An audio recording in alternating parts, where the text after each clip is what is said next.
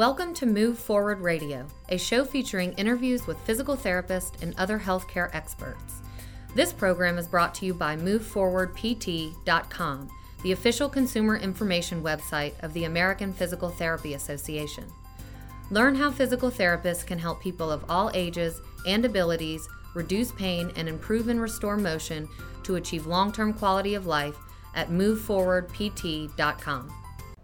Welcome to Move Forward Radio. I'm Jason Bellamy. That the word arthritis might call to mind images of older adults is with good reason. Aging is a primary cause of osteoarthritis, which affects an estimated 27 million Americans. But arthritis isn't exclusive to adults. Children develop arthritis too. Juvenile arthritis isn't a specific condition, it's an umbrella term that includes numerous types and subtypes. In this episode of Move Forward Radio, physical therapist Susan Klepper will walk us through those types of juvenile arthritis and describe typical treatments for the disease. Here's our interview with Susan Klepper. Susan, let's begin at the beginning. Arthritis itself, what is it? Well, arthritis, if you break it into its basic terminology, means inflammation. Itis is inflammation. Arth is joint. So it is inflammation of a joint. Okay, and then there are all these terms that are out there juvenile arthritis, juvenile idiopathic arthritis, juvenile rheumatoid arthritis. Help me sort these out. Are these all the same thing, and what's the prevailing terminology at this point? So the term juvenile arthritis just indicates, again, inflammation in a joint in children.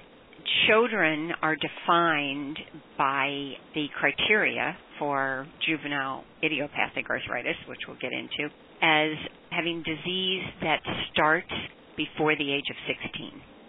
Juvenile idiopathic arthritis is the term used based on the current classification, diagnostic criteria and classification by a group called ILAR, which is the International League of Associations for Rheumatology. And they have defined a certain number of types of arthritis based on a lot of different parameters as a group, they're called juvenile idiopathic arthritis or JIA. And so the I in the JIA, the idiopathic means what? People will tell you it means the idiots don't know. Basically, it means that the specific cause is not known. So we don't know the cause. So what do we know about JIA in this case? How similar is JIA to arthritis that we think of typically for affecting older adults? So older adults can be affected by rheumatoid arthritis and there is again which is inflammation of the joints but people with rheumatoid arthritis have a lot of systemic symptoms and organ involvement. They can be very ill. They can experience very significant joint deformities physical limitations and really big impact on their life. There's one type of juvenile idiopathic arthritis that looks more like the adult RA, but most of the other types do not. The other thing that we see in adults is osteoarthritis, which is very different from rheumatoid arthritis. So it is really degeneration of the joint and in the past has been referred to as the wear and tear disease you can have osteoarthritis in multiple joints in individuals. So you can have larger joints, you can have smaller joints of the hand, certainly the thumb, the fingers, the neck. A lot of people have osteoarthritis as a result of having an injury and the joint then degenerates as time goes on. So they're very different than an inflammatory condition like RA and that is different than most types of JIA. So to recap a little bit, it makes sense, of course, that children wouldn't have this wear and tear sort of arthritis because they're young. And you also established that we don't know what's causing the JIA, that's the I. For someone who has juvenile arthritis, what are they feeling? How is it affecting them day to day? The initial thing, again, will depend on the type. So maybe it makes sense to go over the seven types. I think that that is probably more helpful.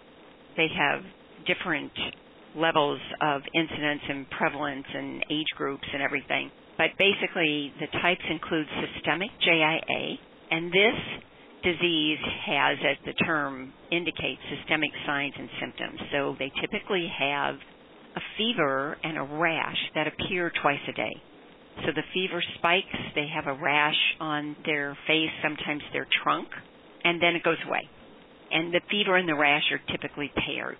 They have involvement of multiple body systems. So these kids can be really, really sick during active periods of the disease. They may or may not have arthritis initially, but arthritis typically will occur at some time later in the disease, as much as months later. And they can be quite involved in terms of their joints, but it varies. The next type, which is the most common type, is oligoarticular. An older term, which people may be familiar with, is pauciarticular. And basically, this means there are four or fewer joints with arthritis. Often, these kids might present with arthritis, so swelling and pain in a single knee. And this sometimes delays diagnosis, particularly if these kids are involved in sports, because it looks like the knee has been injured and the child then is referred to a pediatric orthopedist or to their pediatrician. And that sometimes that delays the eventual diagnosis. These kids are at high risk for inflammatory eye disease and they need to be followed anywhere from once a year, twice a year, sometimes four times a year because this disease has no symptoms and it can lead to blindness. And so they'd have to have frequent exams. There's two types of oligoarticular. The first is persistent, where the child never has more than four joints with arthritis, and the other is extended, where after the first six months of disease, the child starts adding joints with arthritis. And these kids can come to look more like children who initially have a lot of joints involved, but they're still listed under this classification of oligoarticular, partly because of the increased risk for eye disease. The next group is the polyarticular. These kids present initially with five or more joints with arthritis, and this is often symmetric. So if they have wrist and hand involved on the right side, more than likely you'll see it on the left as well. These kids can have almost any joint in the body involved. Uh, they're at high risk of some cervical spine problems, and you have to be careful with some of the things they do, like you know doing somersaults or gymnastics are probably not the best sport for them. There's two types of this group as well. They can be rheumatoid factor negative or rheumatoid factor positive. This is the group, the rheumatoid factor positive group, that looks much more like an adult with rheumatoid arthritis. They can have systemic symptoms. Their joint involvement pattern is very similar to adult RA. Then we go on to some other types. There's two other types psoriatic arthritis. These kids have psoriasis and arthritis. And typically, these children also have a first degree relative who also has psoriasis. The final type is enthesitis related arthritis, referred to as ERA. And these children have inflammation at what we call the entheses, which are the site where tendons, ligaments, and capsules join bone. So if you think of this, there's spots around the kneecap or the patella that can be involved, the ankle, the Achilles tendon, sometimes on the bottom of the foot, sort of in the area where you might find pain from plantar fasciitis, but this is a different condition. They also can have inflammation in their spinal joints, and some of these kids, as they become adolescents, may have pain in the sacroiliac joints, which you might see in adults with a condition called ankylosing spondylitis. And so they may have a lot of stiffness and pain in their spine. There's a final category just called undifferentiated, which is arthritis that doesn't fit neatly into one category or overlaps more than one. And so these children are treated for their inflammation and whatever else is going on, but they don't receive a specific classification.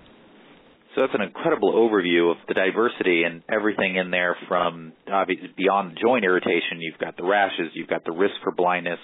From a physical therapy perspective, from a physician perspective, are kids with these different versions of arthritis treated essentially like arthritis patients, or are they treated for their specific problems because it seems like there are so many different symptoms across the across the spectrum? With children who have more than just the arthritis, so if we looked at the kids with persistent oligoarthritis, the arthritis may be one issue that's treated, and there are a number of ways to do that. But you also have to pay attention to the potential for eye disease. And again, that goes to the frequent eye exams. And if inflammation is found, then they're treated with eye drops, steroids, and sometimes some other systemic medications for that. For children who have systemic arthritis, there's so many things going on that they may be seeing a pediatric rheumatologist who's sort of the gatekeeper everything and they may be seeing other specialists because of the many problems they have and they may be on a combination of medications to treat the various systemic problems that are going on as well as the arthritis. So this is a condition that's similar to some other pediatric diagnoses that really does take a village to handle. You can't just have a rheumatologist. You can't just have a physical or occupational therapist. You need a team and everybody needs to work together. Where is the physical therapist value? Where does physical therapy come into play? Physical therapy is a mainstay of this condition. All of these kids should have an initial evaluation to see what their condition is. I am a big advocate for a PT eval as soon as a child has a definite diagnosis. If for no other reason to get a baseline, but also because some of these kids can go a fair amount of time before getting this diagnosis. Because as I pointed out, if you have, say, a 10 year old who's playing soccer and turns up with a swollen knee, it may be considered an injury, maybe fell on the field, and so somebody thought she had an injury, and she's referred first to her pediatrician, then to an orthopedist, and it takes a while. And so by that time, kids may have already developed some impairments. Muscle atrophy occurs pretty quickly in these kids, particularly in the areas around the joint that has inflammation but we know that more distant areas are also affected, that it's not just what's happening around a single joint. We also know that if, for instance, if you have a knee with arthritis and you're trying to protect it and changing your walking pattern or changing what you do, are typically holding it in a bent position because if there's swelling in the joint that allows more space in the joint for that swelling and makes the child feel a little bit more comfortable. So now you have to presume that both the hip and the ankle joint, the foot and the ankle, may be affected. And so I feel that as soon as a child is diagnosed, they should have a PT eval and possibly an OT eval if that looks like it might be relevant for the child. And then they should be given a generalized exercise program, range of motion, some muscle strengthening activities that should be done. Definitely the range of motion should be done daily. If kids have a lot of active disease, it should be done twice a day, morning and evening. The strengthening activities can be done every other day, and then making sure that the child stays active. For the kids who have more involvement, they need a individualized physical therapy program. It, it can range from measures to relieve pain, to measures to preserve joint range of motion, to improve joint range of motion, to rebuild muscle bulk and strength, to also examine and address more complex motor skills. So we do know that kids whose disease starts very early, like before the age of one, they're sometimes delayed in the development of their gross motor skills. Other kids who may get the disease a little bit later, let's say three or four or even five, may not develop the more complex motor skills that are required for successful play and participation in sports. So we're looking at things like hopping, skipping, jumping, running effectively, balance, you know, proprioception, things like that, that really need to be addressed, evaluated in the child, and then, you know, an activity program that would remediate any deficits. So I want to go back to this in just a second, but one of the things we haven't established yet is a child who has arthritis, are they signed up now for a life of arthritis or can this be cured? Will it go away? What's their outlook? What we know right now based on studies that have been done, and that I'll give a qualifier for that, is that children, particularly children with polyarticular disease, if they've had active disease for about 10 years, more than likely they're going to carry this into adulthood. Some kids will go into periods where the disease is quiet or certainly less active, but then they could flare, you know, a little bit later. I work with a young woman who probably has possibly the undifferentiated type, although she was initially diagnosed with the oligo articular disease and she has some joint problems, but her biggest problem is the eye disease. And so she needs to be monitored very carefully and she's on drugs to prevent the eye inflammation and potential blindness. And she's in her 30s. I have another client who's in the mid 40s who was diagnosed when he was four with polyarticular JIA, rheumatoid negative, and continues to have problems. And, you know, there are periods where it's inactive, there are periods where it appears to be active, and has had multiple surgeries along the way to repair joints that are damaged. And so for those inactivity periods, obviously for anyone, whether they have arthritis or not, regular activity, regular motion, all these things are good, right? We know that. But is physical therapy valuable essentially throughout the span, or is it more valuable when the arthritis is kicked in, when it's one of those activity periods? How does the plan kind of come in and out of someone's life who has arthritis? So I think it starts with the initial evaluation, no matter you know how old the child is. I think particularly if the child's diagnosed very young, PT and OT are going to be in that child's life for quite a while, partly because of the disease, and if they have polyarticular disease with sort of periods of active disease and periods of, I won't say remission, but maybe quiescence, so the disease is a little quieter they're going to need to be seen for periods or episodes of PT along the way. The other factor that impacts these kids is they're changing. Their bodies are changing. Unlike an adult who has RA, who has a stable body, these kids, their bodies are growing. The proportion of different parts of their body are changing, and this impacts the stress on their joints and so they may do fine for a while, and then they may enter adolescence and have a flare, or they're just less functional than they were before just because of growth changes. One of the other things that we didn't talk about is how the inflammation affects growth. And so for kids with systemic disease, Uh, for two reasons. One, because of the disease itself, and two, because a lot of these kids are on steroids because that's a strong anti-inflammatory and they have generalized growth disturbance and can end up being very small. And if you have arthritis in joints of one side of the body versus the other, you can then end up, and this goes with either the oligoarticular, who may have one knee involved, the kids with polyarticular disease. When there's active inflammation, that limb may actually grow longer than the other, and then when the disease settles down, the growth plate may close sooner, and that limb may end up being shorter than the other. This affects their gait pattern. It can cause pain because of the difference. It certainly affects a lot of their physical functions. So these are things that need to be monitored along the way. So I wouldn't say kids are in PT or OT for life, but it's episodes of treatment.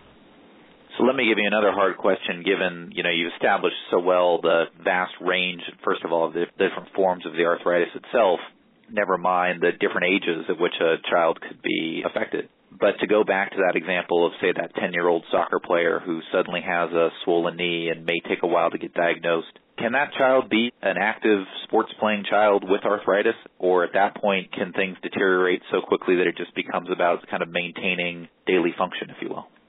My belief is that these kids should be active in sports. I think that there's a judgment that has to be made about what the best sport is for them. That has to match their interest, whether the sport is available in their area, who is managing the sport, meaning the organization, the coaches, whoever is involved with the team that is aware of the child's condition. There are certain things that typically are not recommended, which kids do anyway. Soccer, because of the impact factor, running into other kids, you know, getting injured, may not be the best sport, certainly not the best sport when a child has active disease. That doesn't mean kids with arthritis are not playing soccer. I'm sure they are. We had a young girl who played street volleyball, and she had wrist involvement. So your first inclination is this is not the best sport for you. But after talking with her, we found out that she had more pain after practices than games. And we decided that that was really a factor of too much activity in the practice because there's no downtime. And so we just modified that a little bit and she was fine. So skiing is another one that, you know, you kind of say this is not the best sport for a child with polyarticular disease who has increased risk of neck injury. But there are kids with JIA and there are adults who have JIA as children who ski and they do fine. So I think it's you want them physically active. We definitely want them meeting the guidelines, the CDC guidelines for physical activity of 60 minutes a day, including both aerobic and strengthening activities.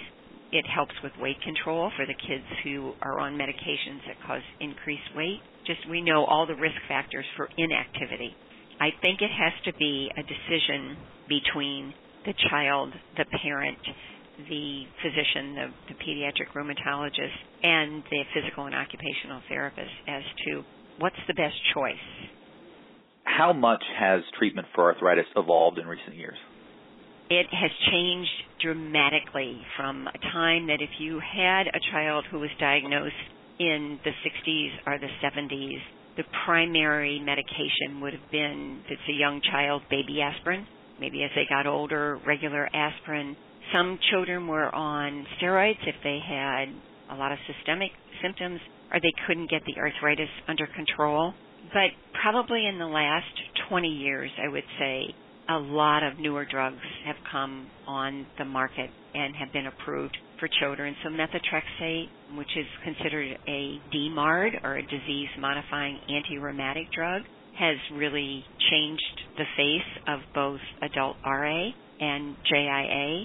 There are a whole group of drugs that are classified as biologics that target a specific part of the inflammatory process and are being developed now to target specific types of JIA. Drugs are often used in combination. So a child may be on two drugs or two or three drugs, and in combination, they're helping to control the disease. And so if you have a child who's diagnosed now with polyarticular disease, and the diagnosis is done reasonably early, that child is going to do so much better than the kids who are obviously now adults, but diagnosed in the 60s or 70s when they were toddlers. The other thing that has really changed the picture is intra-articular steroid injections. So if you have one knee or one ankle that's swollen and painful and very inflamed, it can be injected. And that can give relief both for the pain and the inflammation for about six months. And during that time, kids can regain the muscle strength, the range of motion, and the overall physical activity that they've lost. So it's not good to have JIA, but this is a good time. So you've given us so much information. Let's close with this. Of all that's out there, of all that's unknown, considering the diversity within the juvenile arthritis bucket, what's one thing that you wish was better understood about juvenile arthritis? Well, I think as with any chronic childhood disease, is that they're still kids or they're still teenagers and they have a chronic disease, they're on medications, they may look funny. You know, their joints may not look normal, but they're still kids and they're still people. And they're living with and managing this disease. And just by doing that, it makes them very strong people. And they're active, they play, they have fun, they go to school, they lead normal lives, and that really is sort of the message that the arthritis community wants to get across to everyone is as normal a life as possible. Susan Klepper, thank you so much. You're welcome. Thank you for listening to Move Forward Radio. Insight from our guest is for informational purposes only and should not be used as a substitute for individual treatment by a medical professional. Learn more about how a physical therapist can help you and find a physical therapist in your area at moveforwardpt.com. For an archive of past episodes, visit moveforwardpt.com/radio.